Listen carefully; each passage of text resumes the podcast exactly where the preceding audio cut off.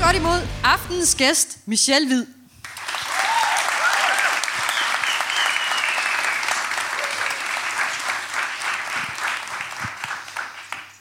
Jeg er faktisk helt principielt imod, at folk klapper af mig, før jeg har sagt noget, men tak.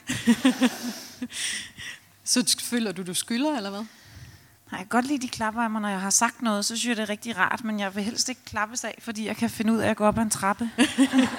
Jeg er ellers tit faldet op ad den, så jeg faktisk... Det er heller ikke noget at klappe af. Men uh, Michelle, tusind tak, fordi du har lyst til at være med i mm. Sandes Salon. Øhm, jeg øh, plejer altid lige at starte med at præsentere gæsten med en lille anekdote om, hvor jeg kender gæsten fra. Jeg kender ikke Michelle. Øhm, det gør jeg selvfølgelig, jeg kender hende fra, øh, hovedsageligt fra faktisk de sociale medier, fordi rigtig mange i min omgangskreds deler Michelles opslag, fordi de er pisse gode.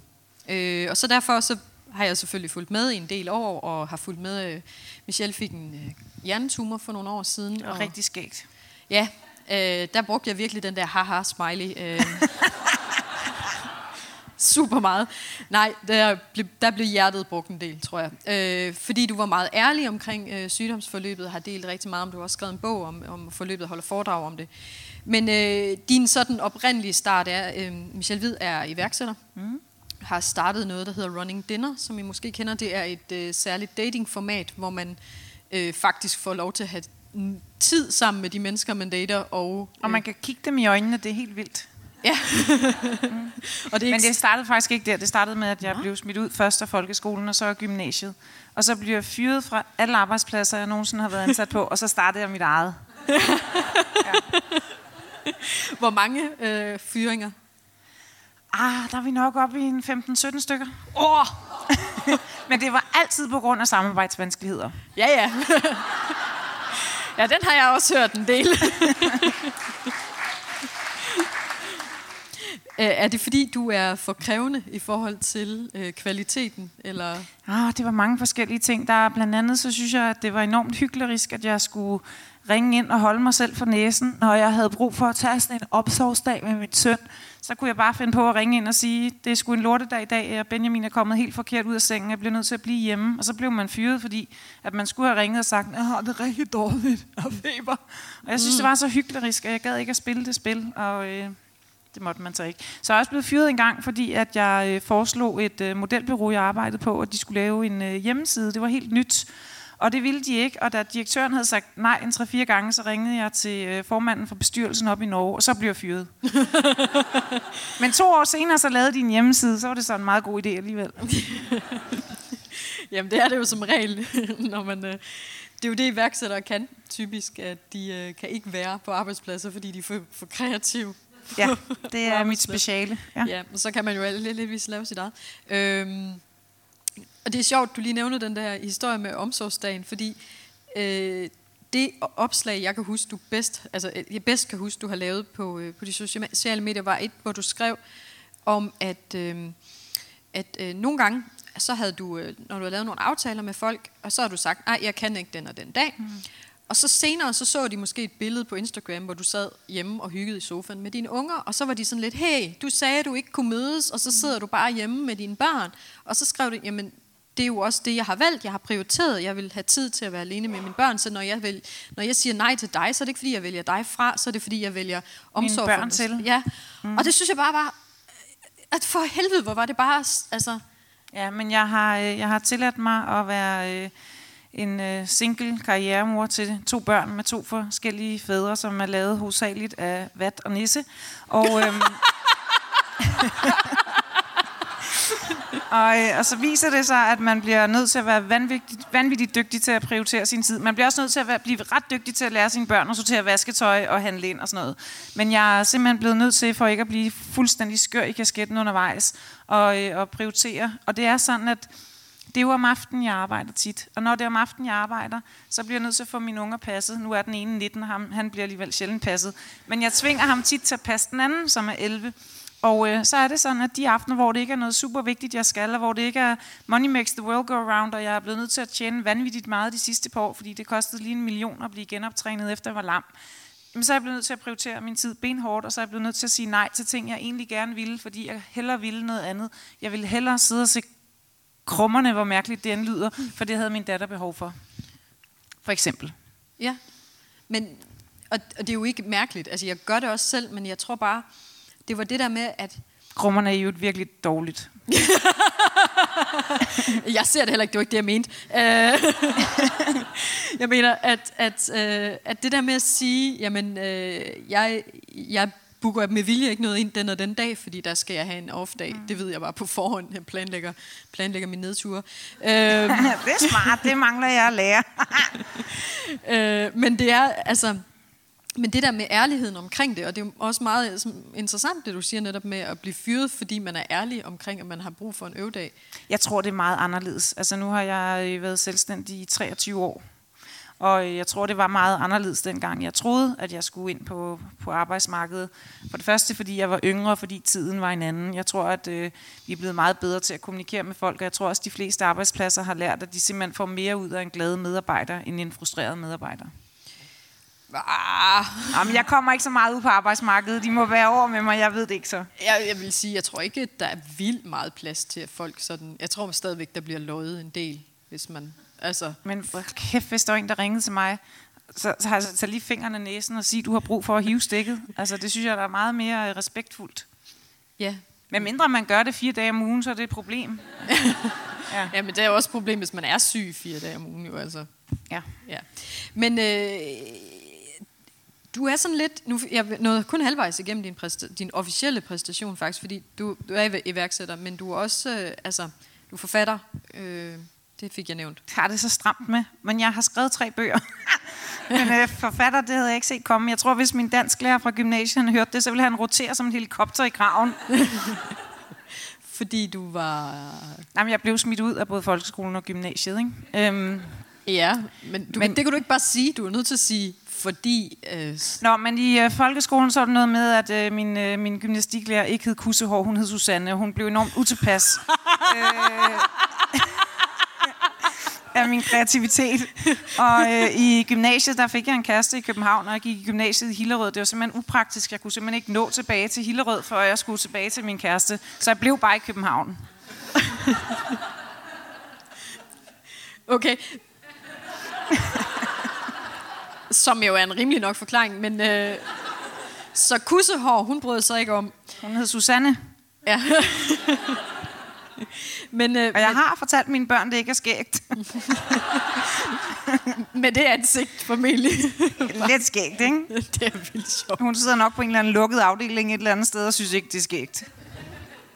Men øh, var du så dårlig i skolen siden din dansklærer? Nej, jeg var... Øh, Nej, jeg var faktisk dygtig i skolen. Altså især i, øh, i folkeskolen, der troede jeg, var en slags geni. Så kom jeg i gymnasiet, så havde de røvhuller samlet alle genierne fra alle klasserne, og så var jeg overhovedet ikke dygtig mere, så gad jeg skulle da ikke være der.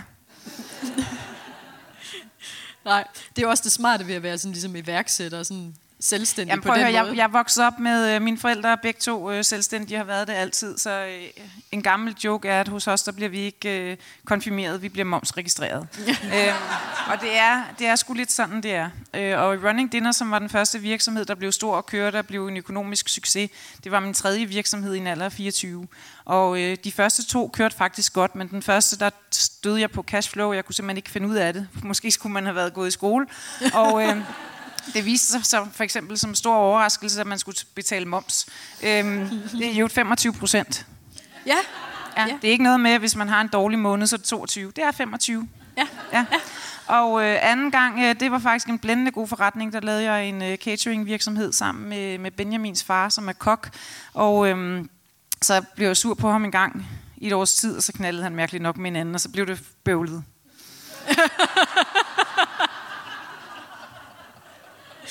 Hvorefter du så starter en uh, datingvirksomhed. Jamen, det var da, fordi han var skrevet. ja. ja.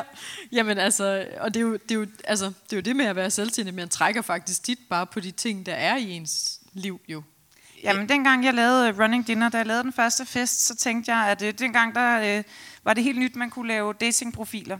Og øh, dengang der kunne man ikke tjekke på de sociale medier, hvem man skrev med.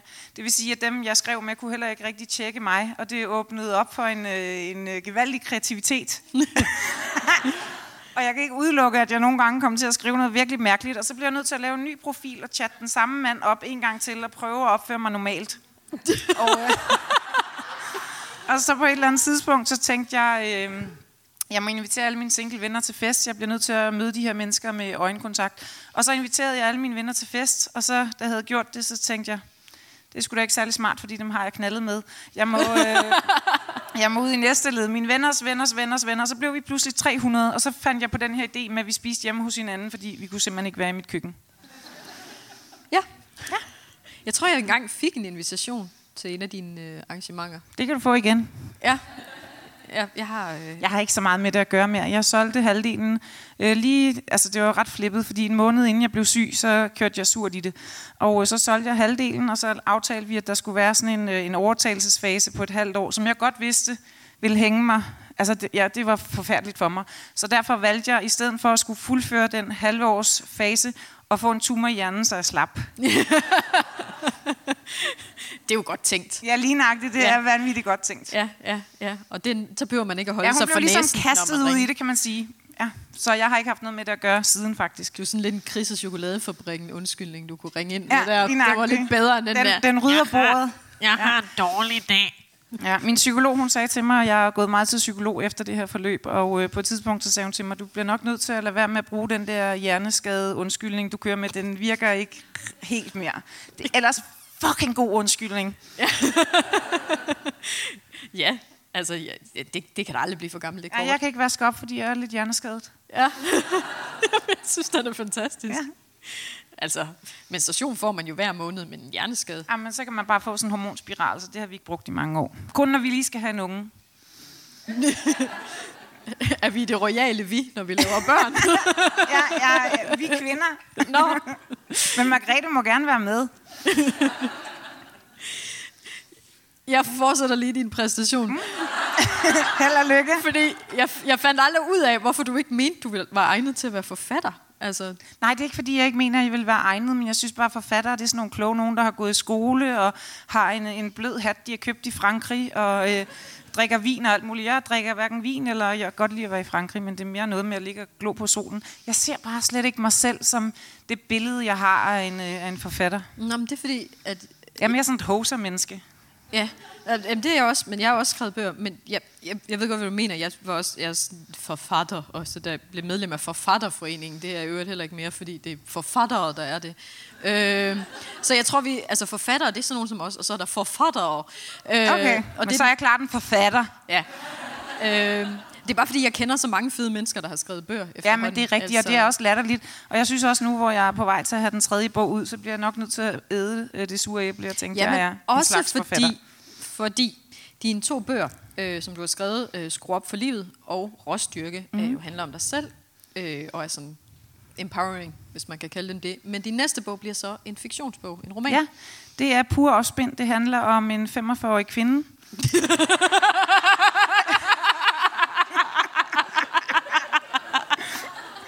øh, den laver jeg PR på snart, og det er jo bare noget, jeg tilfældigvis gætter mig frem til. øh, ja, det er opspind. Ja. Det kan også godt være nogle gange, når man skal skrive noget, at man, øh, jeg har det sådan, jeg har selv valgt at være øh, super åben omkring, hvem jeg er. Hvis folk kan lide mig, må de få mig. Hvis de ikke kan lide mig, så er jeg stadig sådan her. Men det betyder jo ikke, at de mennesker, der er omkring mig, nødvendigvis har valgt samme tilgang til livet. Så jeg har ingen, ingen ønske om at være sjov på en andens bekostning. Jeg synes kun, det er skægt at være sjov på min egen bekostning. Jeg har ikke nogen intention om at slagte nogen i min familie, eller selvom det er en kærlig måde, udlevere noget, som de føler er deres. For eksempel så fandt jeg min far på internettet, da jeg var 25. Jeg synes, det var skideskægt at lave et stort interview om det til politikken, uden overhovedet at forholde mig til, at min storebrors historie også blev offentligt tilgængelig på det tidspunkt. Og det har jeg bare lært meget af, og derfor når jeg skriver om noget, som, øh, som kunne ramme nogen, så bliver jeg hellere pakke det ind i en romanform, selvom meget af det måske er sandhed, men så ved I ikke nødvendigvis, hvem de, hvem de er impliceret i det er. Og så kan jeg digte, når der er noget, jeg synes, der bliver for følsomt for en anden part end mig. Ja. Giver det mening? Mega meget. Altså, det er derfor. Så det er en roman? super gode overvejelser. Øh, som, øh, det er interessant, på et tidspunkt havde jeg faktisk Leonor Christine Skov, som jo også er fiktionsforfatter. Øh, Hun er rigtig forfatter. Ja, hun er, hun er Og forfatter. skøn. Hun er forfatter. Ja. Men fordi hun er Leonor Christine Skrev, så er hun jo mere formutter. Øh, ej, en dårlig, dårlig, dårlig ordspilsjoke. Men det var mest fordi, vi snakkede faktisk også en hel del om det der med netop, og øh, øh, at, øh, nu skal jeg lige sige til publikum i salen, at øh, Michelle drøber sit øje, fordi at hun ikke producerer øjenvæske. Er det rigtigt? Det er fordi, jeg er handicappet. Nu spiller du hjernekortet igen. Ja, jeg har en hjerneskade. Ej, jeg har, jeg, som en af de ting, jeg ikke har kunnet træne op, så kan jeg ikke høre på højre øre, og jeg har ikke noget væske i højre øje, så det tør ud, og det er farligt smertefuldt. Og derfor drøber jeg det hele tiden. Ja. Så det er skide godt, fordi jeg skal op på Kilimanjaro lige om lidt, og der er så koldt, så det fryser til is, så det kan jeg så ikke derop, så jeg skal op af Kilimanjaro med klap for øjet. Ah, det er tjekket. så er det jo næsten pirat. Ja, fuldstændig. Ja, det er det. Jo. Ja. Det er også bare lige sådan en... Det, Michelle Hvid, hun er sådan en person, der smider en sætning som, jeg skal jo op på Kilimanjaro i næste uge, og... Øh, Ej, det er først den 14. januar. okay. Ja, fordi det er mærkeligt i den øh, historie der. Nå, men... Øh, Jeg har gjort det til mit projekt at hylde Sande ud af den. ja, det, øh, det, det er bare fordi, at jeg synes faktisk, det er interessant det her med, at du har så mange overvejelser omkring, at du ikke vil udlevere folk osv., når du på, forholdsvis sent i livet øh, debuterer som romanforfatter. Så indtil nu har du jo altså netop... Ja, men det er fordi, de andre bøger handler rigtig meget om mig. De handler, øh, Skru op for livet er sådan en øh, historie om ting, jeg har oplevet gennem hele mit liv, som har... Jeg, jeg synes tit, der er en tendens til, at folk vil gerne have det. Altså, de vil gerne have den oplevelse, jeg har. De vil også gerne, øh, hvad fanden det nu er, jeg har gjort. Ej, det kunne de også godt tænke sig. Jeg synes bare, der er en tendens til, at folk glemmer de to måneder, eller de to uger, eller det store sats, der er lige inden. De vil gerne have resultatet, men de vil ikke nødvendigvis ofre det, der gik forud for at få resultatet. Mm. Og det handler Skru op for livet rigtig meget om. Og råstyrke, den, øh, det kommer sig af, at der fik jeg at vide, at jeg havde en tumor i hjernen. Der øh, læste jeg et citat kort tid efter, hvor der stod, Pressure creates diamonds. Og så tænkte jeg, nu er jeg vist ved at være en diamant. og øhm, så købte jeg den her rådiamant, som var vigtig for mig, som, var en, øh, som er en uslebet diamant. Og øh, da jeg var nede og købte den, der var der en uge til, de skulle åbne hele kraniet på mig, og jeg simpelthen ikke vidste, om jeg ville leve. Og jeg stod med tårne trillende og købte den her rådiamant, og da jeg så kom ned og hentede den nogle dage efter, så havde juveleren, som jeg ikke kendte, fået indgraveret råstyrke ind i ringen. Og derfor kom bogen til at hedde Råstyrke, har selvfølgelig en voldsom stor betydning for mig. Men den bog handler rigtig meget om min egen kamp tilbage til at lære at lukke munden, lære at lukke øjet, lære at skrive, lære at gå. Altså jeg troede, det var 1991, første gang jeg vågnede. Jeg kunne ikke kende mine børn, ikke? Så jeg vil jo lige sige, når vi snakker om de her smykker, alle mine veninder splejsede om den her ørering til mig, fordi at det smykkede øre kan høre. De kunne hele tiden ikke huske, hvilket øre jeg var på. ja. Åh, oh, fint.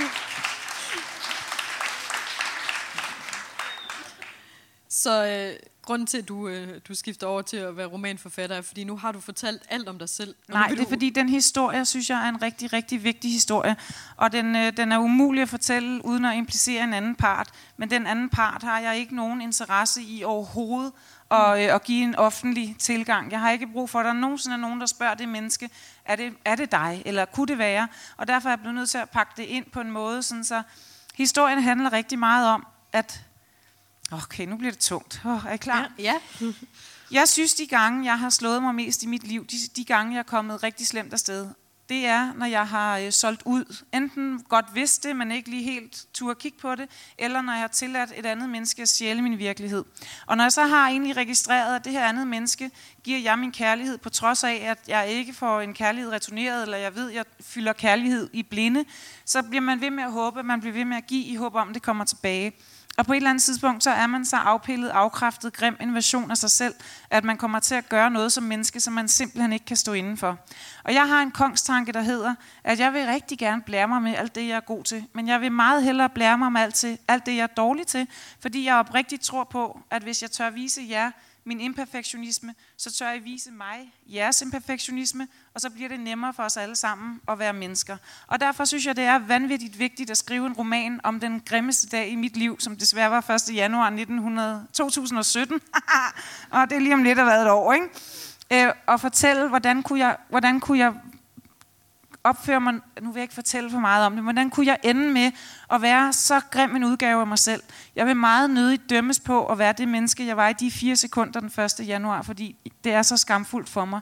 Men når det kan ske for mig, så er sandsynligheden for, at det kan ske for alle andre, måske til stede. Og derfor vil jeg enormt gerne fortælle den historie, men jeg har overhovedet ikke lyst til at ofre nogen andre. Jeg kan fortælle dig det her med, når man taler på andres bekostning. Jeg var i Godmorgen Danmark for et par uger siden. Vi talte om mandeidealer, og så siger jeg på et tidspunkt, for jeg må godt joke med mig. Jeg må godt hænge mig selv til tørre. Så jeg siger på et tidspunkt, de mænd, jeg har elsket, og der har jo været en del, og så snakker jeg videre. Det klipper aftenshowet ud og kører i loop til en gift, der står og kører på deres Instagram hele dagen, hvor der står nedenunder, vi kender alle sammen en, hvor jeg siger, de mænd, jeg har elsket, der har været en del, Altså prøv lige at høre, jeg har knaldet med to mænd på to år. Det er ikke fordi, jeg løber rundt med hovedet under armen. Jeg kan slet ikke finde ud af at separere min, mit følelsesliv med mit sexliv. Men mennesker, som ikke kender mig, kan bare se den her gif stå hele aften på, på hele dagen på natholdet. Jeg synes ikke, det er sjovt, fordi jeg synes, de er sjov på min bekostning. Jeg må gerne være sjov på min bekostning. De kan kraftet mig hænge sig selv til tørre, men det tør de fucking tudunger ikke. Nej.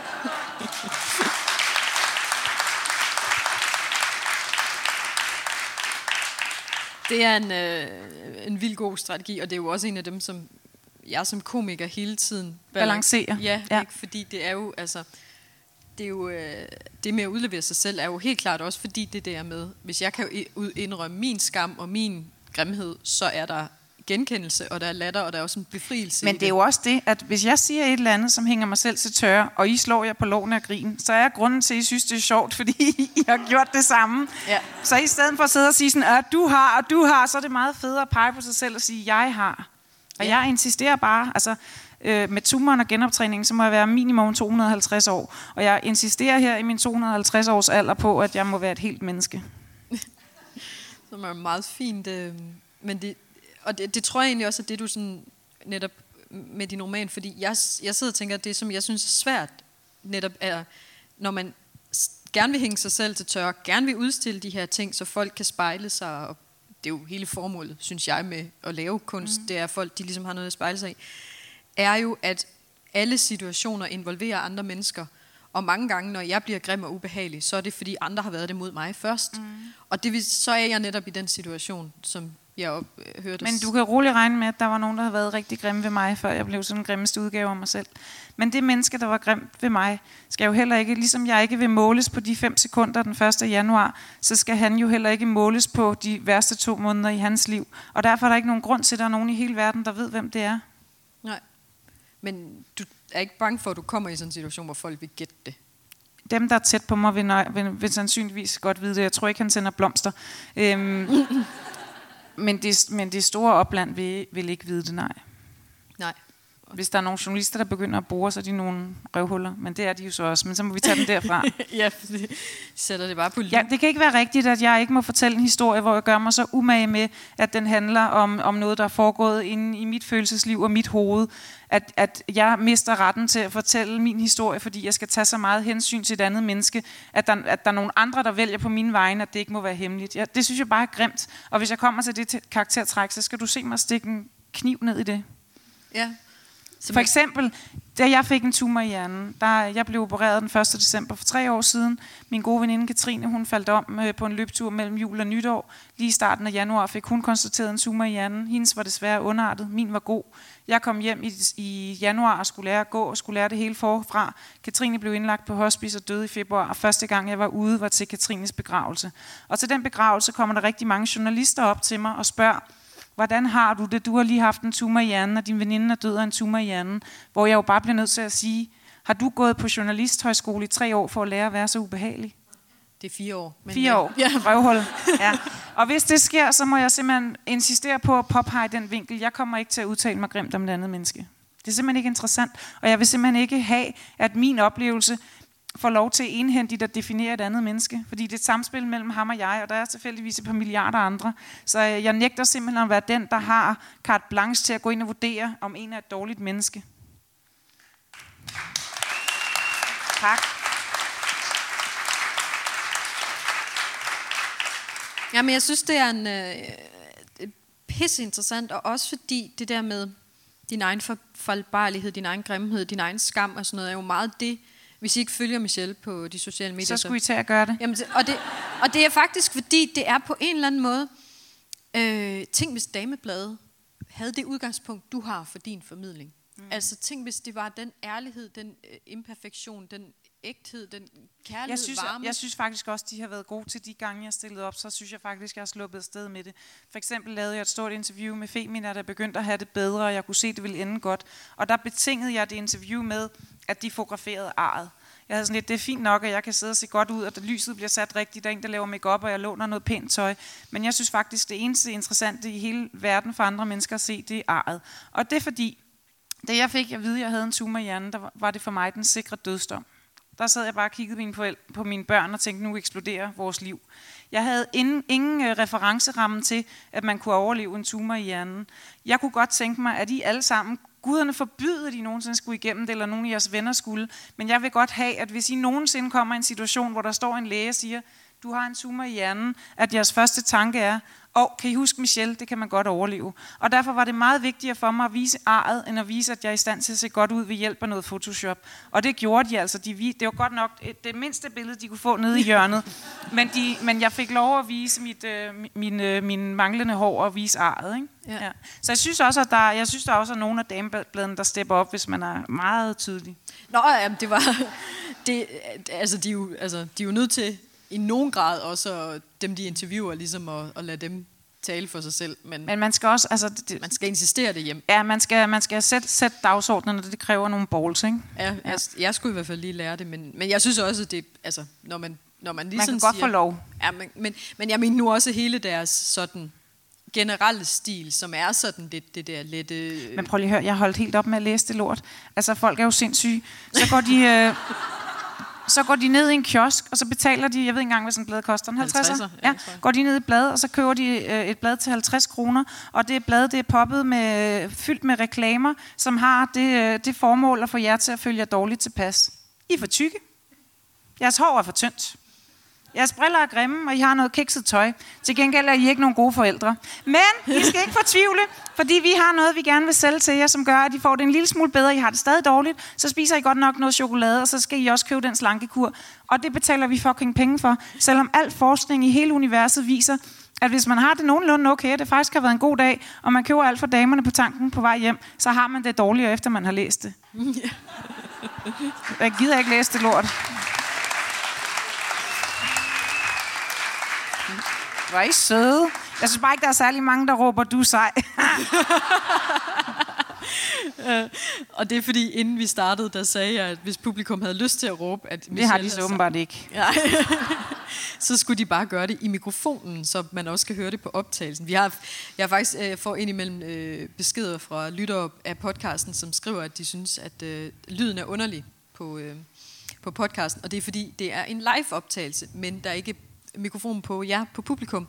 Så jeg gætter på, nogle gange, så lyder det lidt sådan, når vi har sagt et eller andet sjovt. Sådan, At latterbrøl aftager, men det kan folk ikke høre. ja, Jeg kan godt være dåselatter. Ja, det skal man også kunne være i sit eget liv. Altså. Den første gang, jeg øh, tog mig selv, jeg havde været komiker et par år, så lavede jeg en eller anden, sad derhjemme og skrev en eller anden joke, og så tænkte jeg, det er sat med. Så begyndte jeg bare spontant at sidde og klappe af mig selv. Der, der vidste jeg, det her det er det, jeg skal leve af, fordi jeg kan være min egen dåselatter. Men øh, øh, jeg er faktisk ikke engang færdig med din præstation endnu, men Det bliver en lang aften. du har lavet radio også, og det kan man, tror jeg også, man kan høre på din øh, professionelle radiostemme. Så det, hvor er du sød. jamen det, altså, der er nogen, der, der kan finde ud af at tale i en mikrofon, og så er der nogen, der ikke kan. Øh, Skal jeg fortælle dig noget sjovt? Ja. En af de første gange, jeg lavede radio, der var jeg gæst på øh, Radio Rosa, som vist ikke eksisterer mere, som var bøssernes radio. Og øh, der var så en eller anden, han var, han var meget bøsset, det var han altså. Han startede med at tage, tage huen af, og så sagde han, ja, altså jeg har faktisk hanekamp, men det er enormt bøvlet, når man har hue på, så det ser sådan lidt mærkeligt ud. Og så kom vi ind i det der studie, så stod der nogle mikrofoner, og jeg havde aldrig prøvet det før, og stod sådan og fumlede lidt, og så sagde han, er du lige i tvivl om, hvordan du skal gøre øh, med mikrofonen? Så ja, det er faktisk. Nå, men du skal bare holde den en pikslængde fra munden. og så sagde han lige bagefter, så er det altid spændende at se, hvor langt de holder mikrofonen fra munden.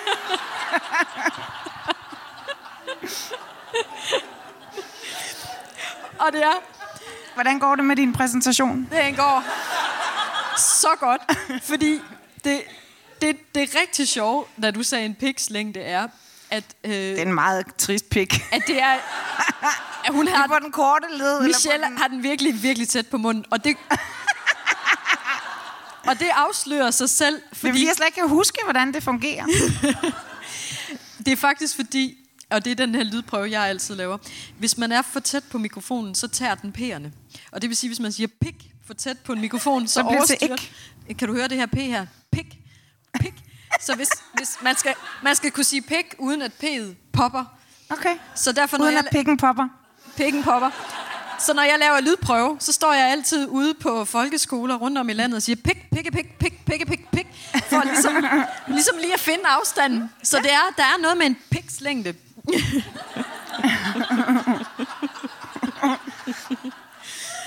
øhm, så ved I det.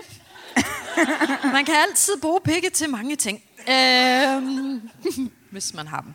Øhm, Udover at du er, har været ret vært, så er du også klummeskribent i BT. Ja.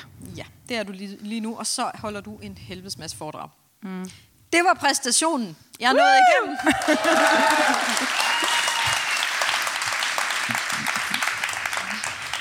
og nu, første spørgsmål. To timer senere. Ja, kom an. Nej, men øh, fordi jeg ikke øh, kender dig andet end sådan, hvad jeg har kunne læse mig til, øh, så øh, spekulerer jeg lidt på, øh, har du en mission? Altså jeg kan fornemme lidt ud fra det, du siger, at din mission måske er netop det her med øh, at møde hinanden i det uperfekte. Nej, jeg har da mange missioner. Ej, jeg kunne da godt tænke mig, at verden var glad, og jeg kunne da godt tænke mig, at folk huskede, at øh, svaret er kærlighed, uanset hvad spørgsmålet var. Og jeg har da en mission om, at hvis folk går fra mine foredrag og er bare en lille smule modigere, end da de kom, så får jeg en god dag. Jeg har en mission om, at mine børn skal vokse op uden skam. Jeg har, en, øh, jeg har mange missioner. Det hele er der en øh, mission, og faktisk er det så vigtigt for mig med de her missioner, at jeg kan være, øh, jeg kan faktisk øh, godt have, jeg har ikke angst, det er også strengt at sige det, fordi der er nogle mennesker, der har angst, og det ved jeg ikke en skid om, men angst for mig kan godt være, når jeg ikke udretter noget. Altså hvis jeg ikke har udrettet noget bare et par dage, så får jeg sådan en grundangst, der hedder, at øh, jeg nok ikke har nogen eksistensberettigelse på kloden, og øh, at jeg nok bare er i vejen. Og sådan har jeg det faktisk som regel i december, og øh, den her podcast er jo optaget i december. Og øh, allerede i oktober-november, der begyndte jeg at gå og få sådan en øh, angst for, at åh nej, hvordan skal jeg komme igennem december? Det er super rart. Den første fridag, der kan man sove længe, og anden fridag, der kan man sortere et skab, og tredje fridag kan man lave aftensmad kl. 10 om morgenen. Og øhm, fjerde fridag, der er det faktisk ikke skæg mere. Og jeg har det ikke godt med ikke at udrette noget. Jeg er ikke givet til, altså jeg er jo bimlende damp, ikke? det ved jeg ikke, om du har fattet efterhånden. Så jeg begyndte sådan at tænke, at jeg må sætte min, øh, sætte min december i system. Og øh, så var det, at øh, jeg sad og pippede lidt til min gode veninde Marianne Statorn Kolos, som er eller glas, om at jeg frygtede december, fordi jeg aldrig havde noget at lave. Og hun øh, frygtede også december, fordi hun har 100 mennesker i kø ude foran sit konditori, fra de åbner til de lukker. Og vupti, så var jeg ansat der. Så jeg... Øh, så lige i øjeblikket, der går jeg rundt i et grønt forklæde dagen lang og spiller Tetris med køen for at få så mange mennesker ind til de rigtige borde som muligt og siger glædelig jul rigtig mange gange. Og øh, så viste det sig efterfølgende, at øh, jeg blev booket til rigtig mange foredrag, så når jeg er færdig på det glas, så tager jeg ud og holder foredrag. Ja, og så var det også, at jeg fik den der glimrende idé med at øh, vandre op ad Kilimanjaro, så jeg har også et par timers træning hver dag. Så alt i alt så er, er december snart slut, fordi jeg synes, det er rimelig råt. Så du er i hvert fald ikke... Øh, Jeg keder mig æderrød mig ikke. Nej, jeg, tak fordi jeg måtte sidde ned. Det er første gang i et par dage. hvordan har du formået at skrive en roman? Ja, men der er det sådan lidt også med min klumme, at... Øh, skal jeg fortælle noget sindssygt? Mm-hmm. Jeg skrev den på min telefon. Wow. I mit karbad. Og øhm, altså, jeg vand i karbadet. Øh, og jeg, øh, jeg tror, jeg skriver den ind i hovedet først, så når jeg når til tastefasen, så går det afsindig stærkt. Så når jeg for eksempel skal skrive min lørdagsklum i BT, så har jeg skrevet den og formuleret den ind i hovedet, og så tager selve tastearbejdet ikke mere end en halv time. Og så sender det til en redaktør med 17 stavefejl, som hun så forhåbentlig retter. Ikke? Og øh, det samme med min bog, da jeg først begyndte at skrive, så tog det faktisk kun nogle måneder. Og øh, da jeg havde skrevet den hen over et par måneder, så havde jeg faktisk brug for at gå og kigge på den lidt, og det er den fase, jeg er i lige nu. Jeg kunne godt aflevere manuskriptet, det er egentlig færdigt. Men jeg har det sådan, at jeg har sandsynligvis en chance til at skrive en roman. Hvis den flopper, så må jeg hellere have gjort mig umage, for det er med nedtur, og den flopper, og man tænker, jeg kunne have gjort det bedre. Så jeg bliver nødt til at vide, at jeg har gjort det bedste, jeg kunne, og hvis den flopper, så er jeg bare ikke dygtig nok.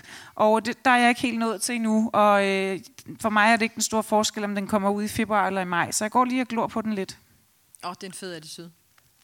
Ja, det er... Øh det der med at gøre sig mega umage, fordi når man så fejler, så, så, så er det bare ærgerligt. Så ved man bare, at man er idiot. Men ved du hvad, jeg lavede, øh. jeg, jeg lavede radio to år på Radio 24 og øh, jeg bliver desværre nødt til at indrømme, at jeg aldrig gjorde mig umage. Jeg synes, det var hyggeligt at snakke med folk, og jeg mødte fede mennesker, og jeg synes, det var interessant, og jeg synes, det var sjovt.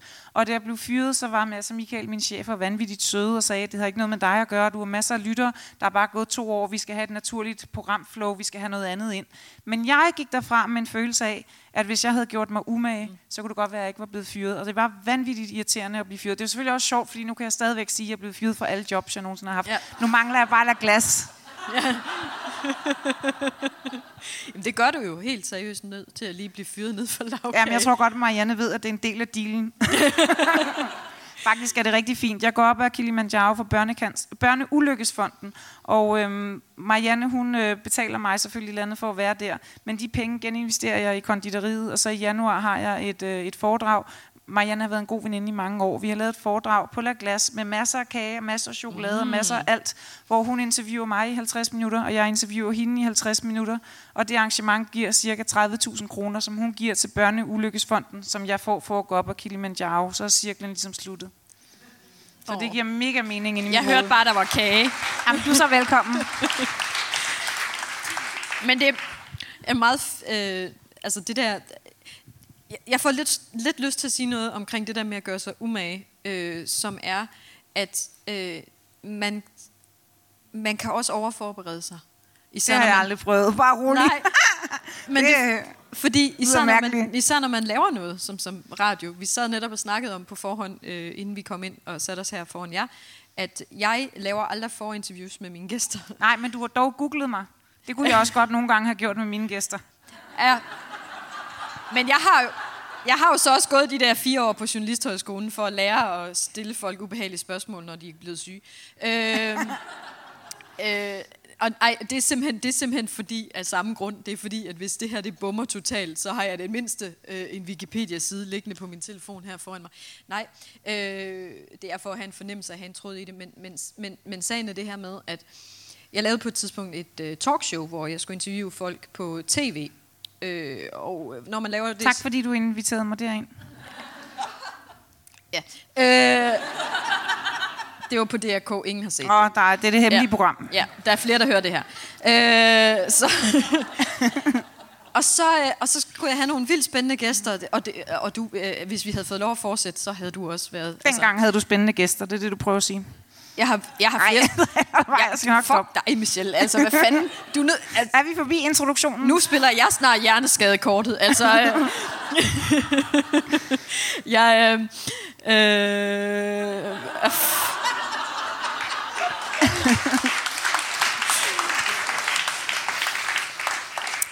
Nej, der fandt jeg nemlig ud af, at fordi når man skal lave de der tv-interviews, så har man nødt til at have talt vildt langt. Så har man talt med folk i en time på forhånd, så man lige kan sige, ej, du skal sige det og det og det og det. Øh, men det er jo det, den time, man har talt med folk på forhånd, der var der det gode. Ja. Så jeg har fundet ud af, at jeg simpelthen underforbereder mig med vilje mm. til det her, for at jeg kan få folk til at fortælle mig nogle fede ting. Som Men ved I, hvorfor Mikkel B. her er sådan en vanvittig dygtig studievært? Når man skal på godmorgen eller god aften, så er der en eller anden assistent, der ringer, så stiller de nogle spørgsmål, og så siger man nogle svar. Dem er der så en eller anden, som sikkert også har gået fire år på Journalisthøjskolen, som ringer og, og gennemgår helt ned i noget myrekryb, man slet ikke forstår. Og det er et problem, hvis man ikke siger det samme igen. Man skal sige det samme. Mm. Og øh, så kommer man ind, og så spørger øh, den her vært om noget, og så skal man sige det samme en gang til. Og hvis man kommer til at sige noget andet, så ligner de rådyr, der er ved at blive kørt over.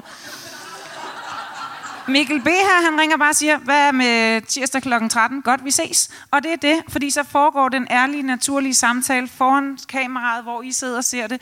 Og det, der, det som, der, som der også var for mig med radiovært, det var, at jeg tænkte, det jeg ikke forstår, det er det, jeg spørger ind til. Og man kunne jo forestille sig, at hvis man havde forberedt sig for meget, så blev det så indspist, at der sad nogen ude i stuerne og spurgte, hvorfor helvede spurgte hun ikke om det? Fordi det har man spurgt om inden, men det kunne jo være, at lytterne gerne også ville have haft det spørgsmål. Ikke? Ja, præcis.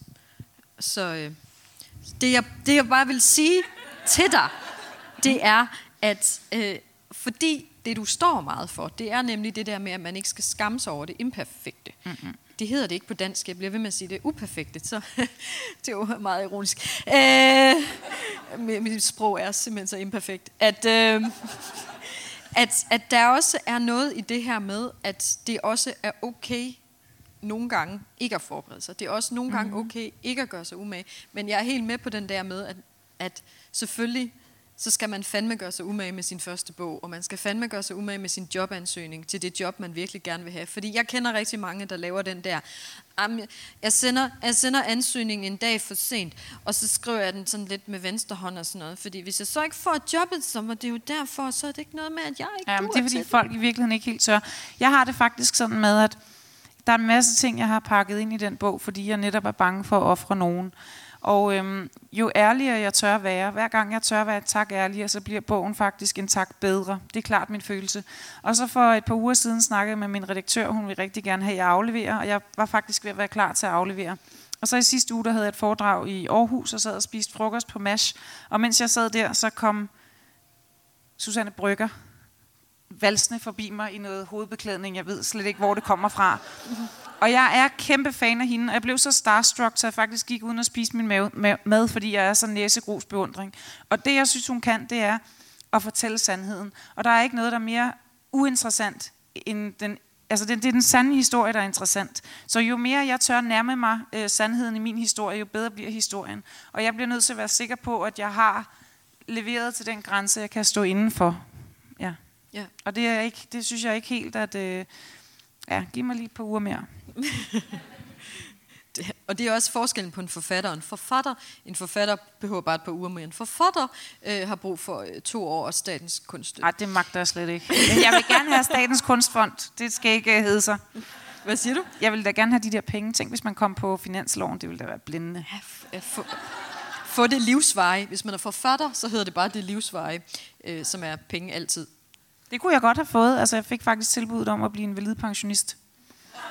Ja.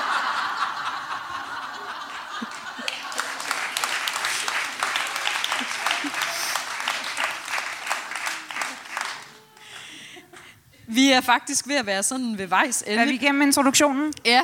Øh, og det er, er, er egentlig lidt utroligt. Det er gået enormt hurtigt, synes jeg. Øh, pisse sjov, Michelle. Øh, men nu er det jo sådan, at øh, det her er jo, som jeg prøvede at forklare jer lidt, øh, et øh, forinterview til et jeg forestiller mig lidt sådan, fordi jeg har lavet mange pissegode interviews med pissedygtige journalister på øh, damebladene. Og så når man så læser artiklerne, så tænker man, øh, hvem har det skrevet det? Øh, fordi så er det sådan noget med, hun serverer kvæde til i sin hvidmalede lejlighed. Og øh, man tænker, det var sgu da frelsens den billige, var det ikke? Og, øh, og, så, øh, og så tænker jeg bare, øh, for at være tro mod formatet, Damebladets interview, så, så, så tænkte jeg, at jeg skulle have et eller andet mega klichéagtigt Damebladets spørgsmål. Kom med det. Gæster. Dit bedste skønhedstip.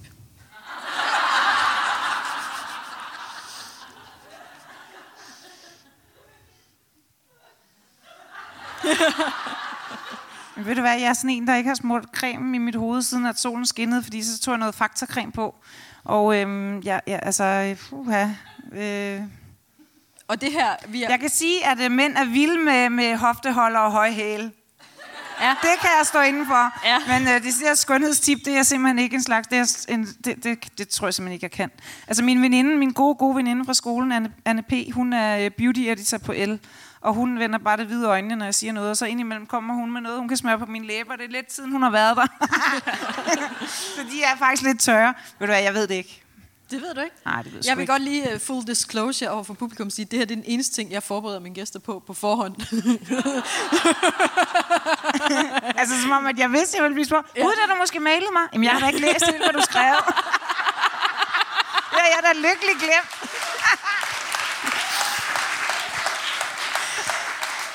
Michelle Hvid, tusind, tusind tak, fordi du havde lyst til tak, at være med. Tak fordi I ville lytte. Tak skal I have.